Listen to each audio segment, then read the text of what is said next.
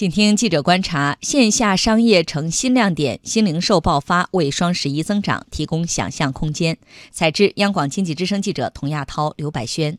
今年双十一让记者印象深刻的，除了天猫双十一媒体中心的大屏幕上不断跳动的成交额，还有基于大数据的消费热力图上，线下的社区、街道和商圈爆发的消费热力。多个城市的银泰百货、聚源之家、盒马鲜生等餐饮、休闲、娱乐商铺也迎来了客流的大爆发。和往年不同，今年这些线下门店都经过了数字化升级。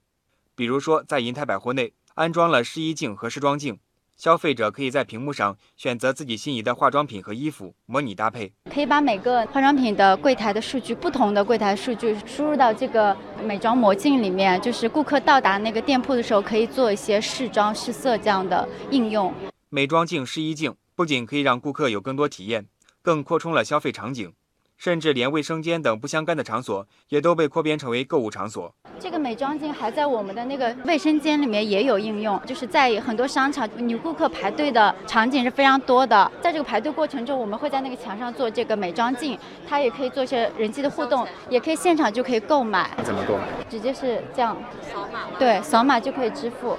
阿里巴巴 CEO 张勇说，未来数字化服务将延展到城市生活的方方面面，对行业进行更深的改造和重塑。今年我们和线下的大约20万家的门店进行了智慧门店的互动，通过了各种形式能够赋能线下的商家，通过数字化的方法去运营消费者。线上线下互动带动了线下销售额的飙升。双十一当天，全国的盒马鲜生开门营业仅2个半小时，成交额就超过了去年全天。聚源之家全天销售额突破100亿元。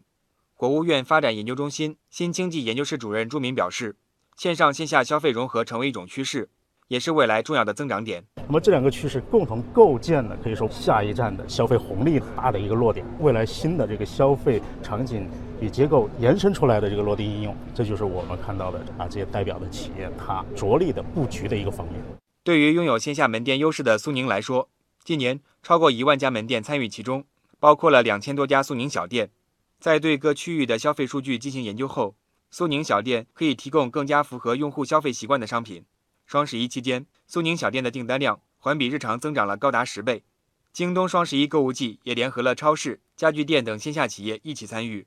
京东数据研究院院长刘辉说，线上线下的完整的融合成为今年比较鲜明的特点。阿里研究院院长高红兵指出，新零售发展为未来增长提供了想象空间，也提出了更高的要求。在这么高的频次和大交易量的情况下，你的整个的供应链、价值链，包括你的这个服务人员的响应程度，能不能跟得上，这是一个大练兵吧。那第二个呢，通过这次活动你拉了好多新客户，对吧？他可能会为你后面重复购买这些客户的留存，对吧，产生更大的价值。那第三一个就是